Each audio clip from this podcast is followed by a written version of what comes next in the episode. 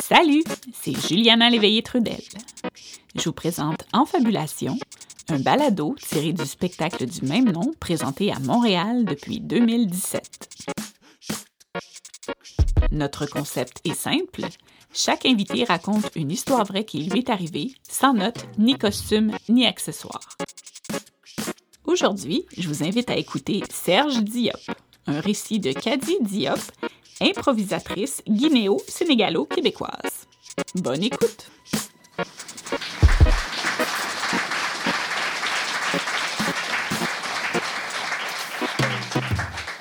Bonsoir. J'ai mis mon petit fleur de ma tante pour bien être certaine qu'on me reconnaisse. Alors, je suis tombée en amour la première fois le 6 avril 2006. C'est le moment où Serge Diop est entré dans ma vie. J'aimerais même pas dire entré dans ma vie, en fait, il a été catapulté dans ma vie. Serge, c'est un petit chat roux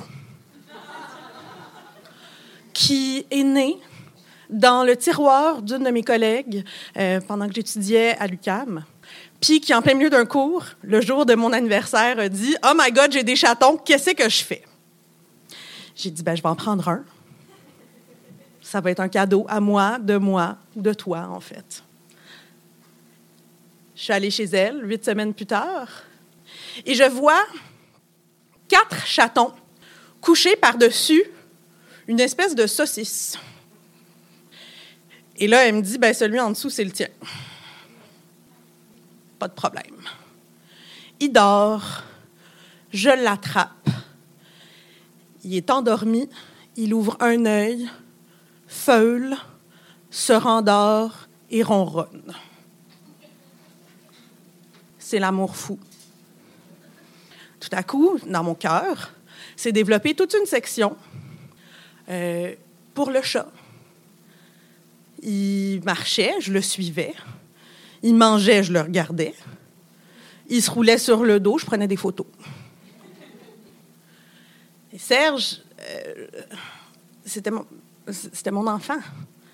La première fois qu'il a sauté en bas de la table de la salle à manger, il a boité pendant à peu près 30 secondes. J'avais déjà pris un rendez-vous d'urgence chez le vétérinaire. La vétérinaire m'a gentiment dit Bois une tasse de thé la prochaine fois, c'est un chat. Je dis OK. J'habitais à ce moment-là avec euh, mon ex-fiancé. On était en fin de relation. Mettons que le chat a été euh, le rappel que l'amour pouvait être quelque chose de grandiose. Donc, quelques jours après que je l'ai récupéré, ben Serge et moi, on s'est assis dans le salon et on a regardé Joël en pleine face, puis on a fait bon, ben, je pense que c'est fini. Puis il a dit ouais, moi aussi, je pense que c'est fini. On s'est fait à souper en parlant de comment on allait séparer nos affaires. Puis j'étais comme hey, je suis une adulte. J'ai mon chat, j'ai ma rupture qui va bien. Euh, je ne sais pas quoi demander de plus. Et le téléphone sonne. Et j'apprends que le matin même, euh, une bonne amie à moi s'était faite frapper par un 18 roues pendant qu'elle était en vélo. Euh, donc, je ramasse mes clics et mes claques. Je me pousse, je vais chez mon ami.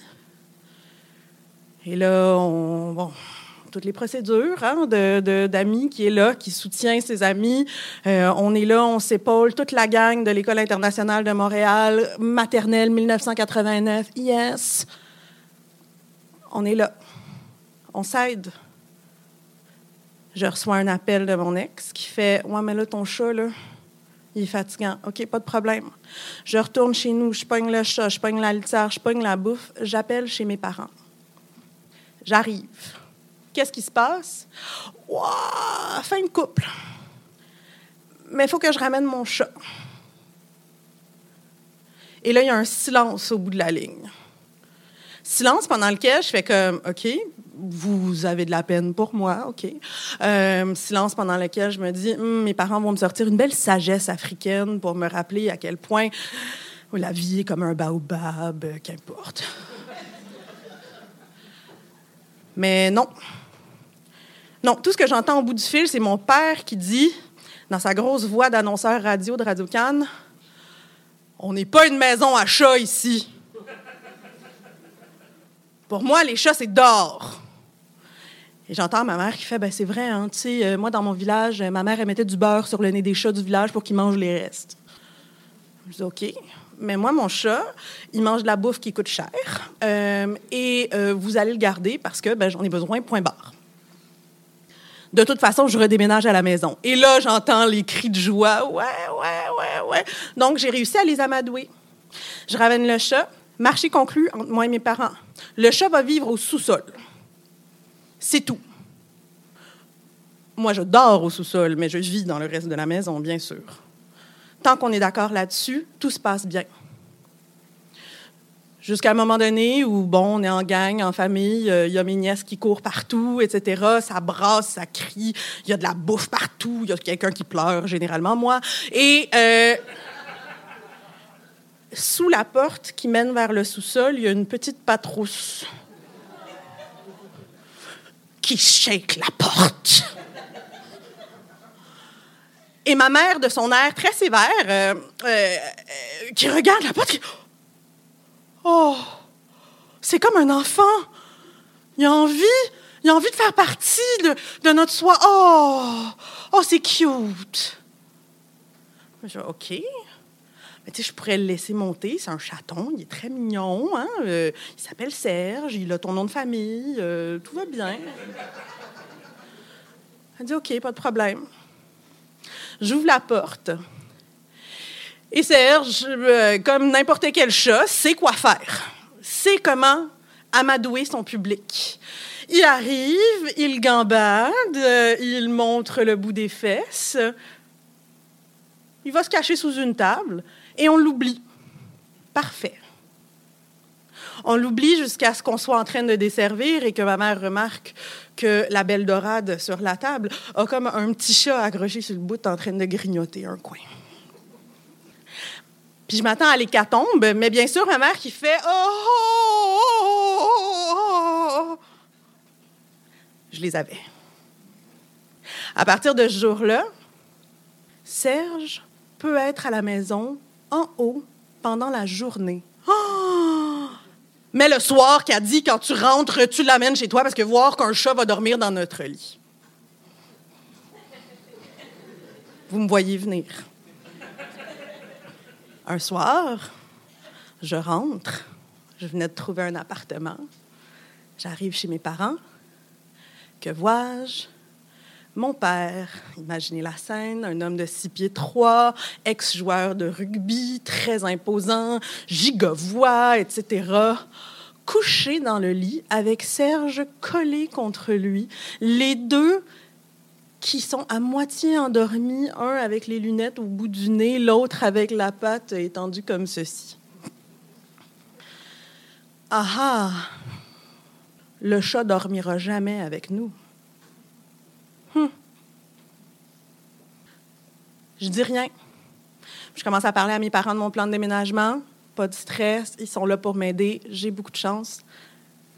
Mais bien sûr, mes parents ont préparé une boîte de déménagement pour le chat, dans lequel il y avait un paquet de saumon fumé. Moi, j'ai eu un balai et une nouvelle brosse à toilette. Super. Serge et moi, on habite ensemble avec ma coloc Mélissa qui fait sauter Serge partout avec plein de jouets. C'est super excitant. Chaque fois que ma mère m'appelle pour voir si j'ai assez de bouffe dans mon frigo, elle veut aussi savoir comment se passe la bouffe du chat. Est-ce qu'il digère bien? Est-ce qu'il dort? A-t-il fait une boule de poil récemment? Etc. Et on continue comme ça, en toute conscience que Serge est maintenant euh, l'être de la famille favori jusqu'à la fin janvier 2011, où je reçois euh, un appel de ma mère qui me dit Bon, mon père est envoyé à l'hôpital d'urgence, euh, rien ne va plus. D'accord. J'arrive à l'hôpital. En effet, ça va pas. Mon père a de l'eau dans les poumons. OK. Traitable. Pas de stress. Je rentre à la maison. Je m'assois. Le chat qui vient, il se s'écrase sur le dos, me montre son ventre en signe de soumission et parce que c'est un chat thérapeutique, bien sûr, il sait que j'ai besoin de lui. Je lui flatte le ventre. Je vais mieux. Je pleure. Je vais mieux. Je pleure. Je vais mieux. Le lendemain matin, je vais voir mon père à l'hôpital, passer la journée, jaser, etc. Mais dans les minutes précédant mon arrivée, mon père avait fait un énorme AVC. Énorme. Le médecin, quand il nous l'a décrit, il a dit la totale. OK. Changement de plan. S'en sont suivies trois très longues journées. Très, très longues journées. À attendre, tout simplement, que la nature fasse ce qu'elle a à faire. Suivi de funérailles africaines, musulmanes, dans une famille de buveurs de scotch et de mangeurs de bacon. C'était un n'importe quoi. J'ai rapporté le chat chez ma mère parce que ben là, fallait que quelqu'un s'en occupe. Ça allait continuer à être moi, mais il fallait que je m'occupe de ma mère aussi. On est tous ensemble. Il y a comme toute la communauté africaine de Montréal qui débarque, toute Radio-Canada qui débarque, toute la politique québécoise et canadienne qui débarque dans la maison. Et ma mère a tenu le coup. Pourquoi? Parce qu'elle avait un chat dans la maison. Un chat qui a su la dompter dès le premier moment. Il allait s'asseoir sur elle, la distraire, jouer après le bout d'un voile, parce que dans notre famille, quand on porte le voile pour une raison quelconque, on fait des jokes. Et à un moment donné, la dernière journée du deuil, le troisième jour des funérailles musulmanes, bon, tout le monde vient, ils lisent le Coran dans le sous-sol. Mon frère et moi, on a joué au Nintendo pendant ce temps-là. Euh, ça fait huit ans, donc oui, on est des adultes. Euh, et on était assis là, tranquille. Et là, tout le monde qui se met à sortir. Tout le monde qui se met à sortir de la maison. Puis là, tout à coup, on a comme l'impression qu'on peut respirer. On se retrouve, ma mère, mon frère, mes sœurs, les gens très proches de nous. Puis on a comme expiré collectivement. On venait de passer par-dessus un espèce de moment là, rocambolesque. Puis on savait pas trop quoi faire. Puis ben, par la pluie battante de, de, de, la pluie verglaçante de février, on entend tout simplement devant la porte!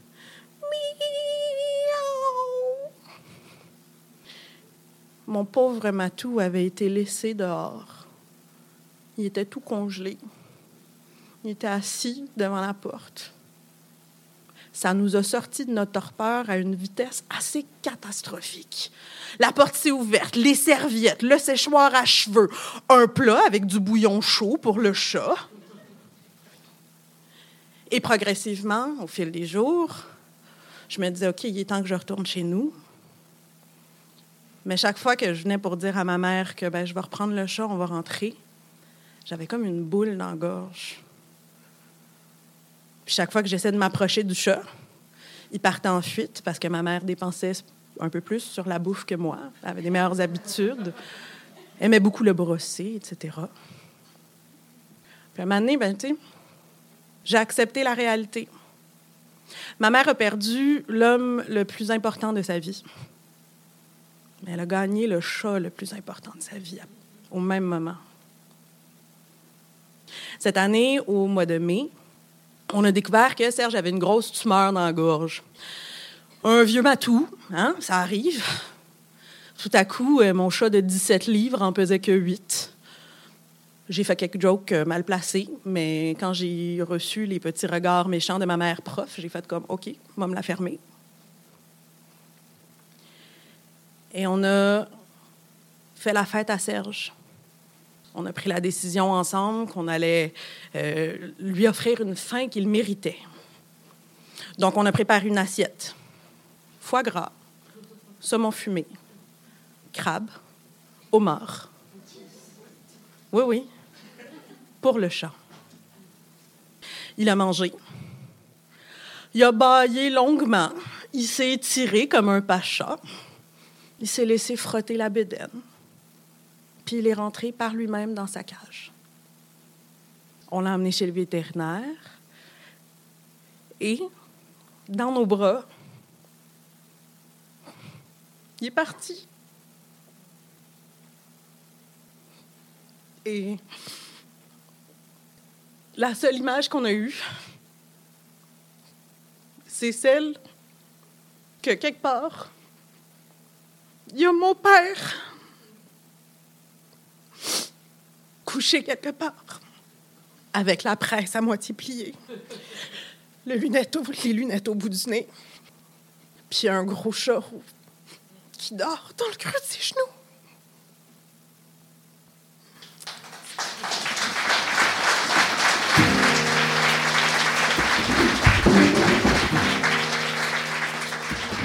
L'histoire que vous venez d'entendre a été écrite et interprétée par Kadi Diop.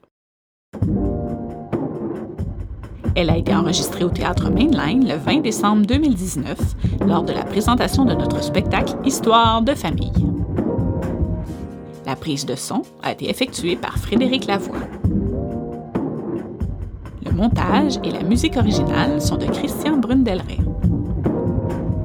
Et ce balado est une création des productions de Brousse.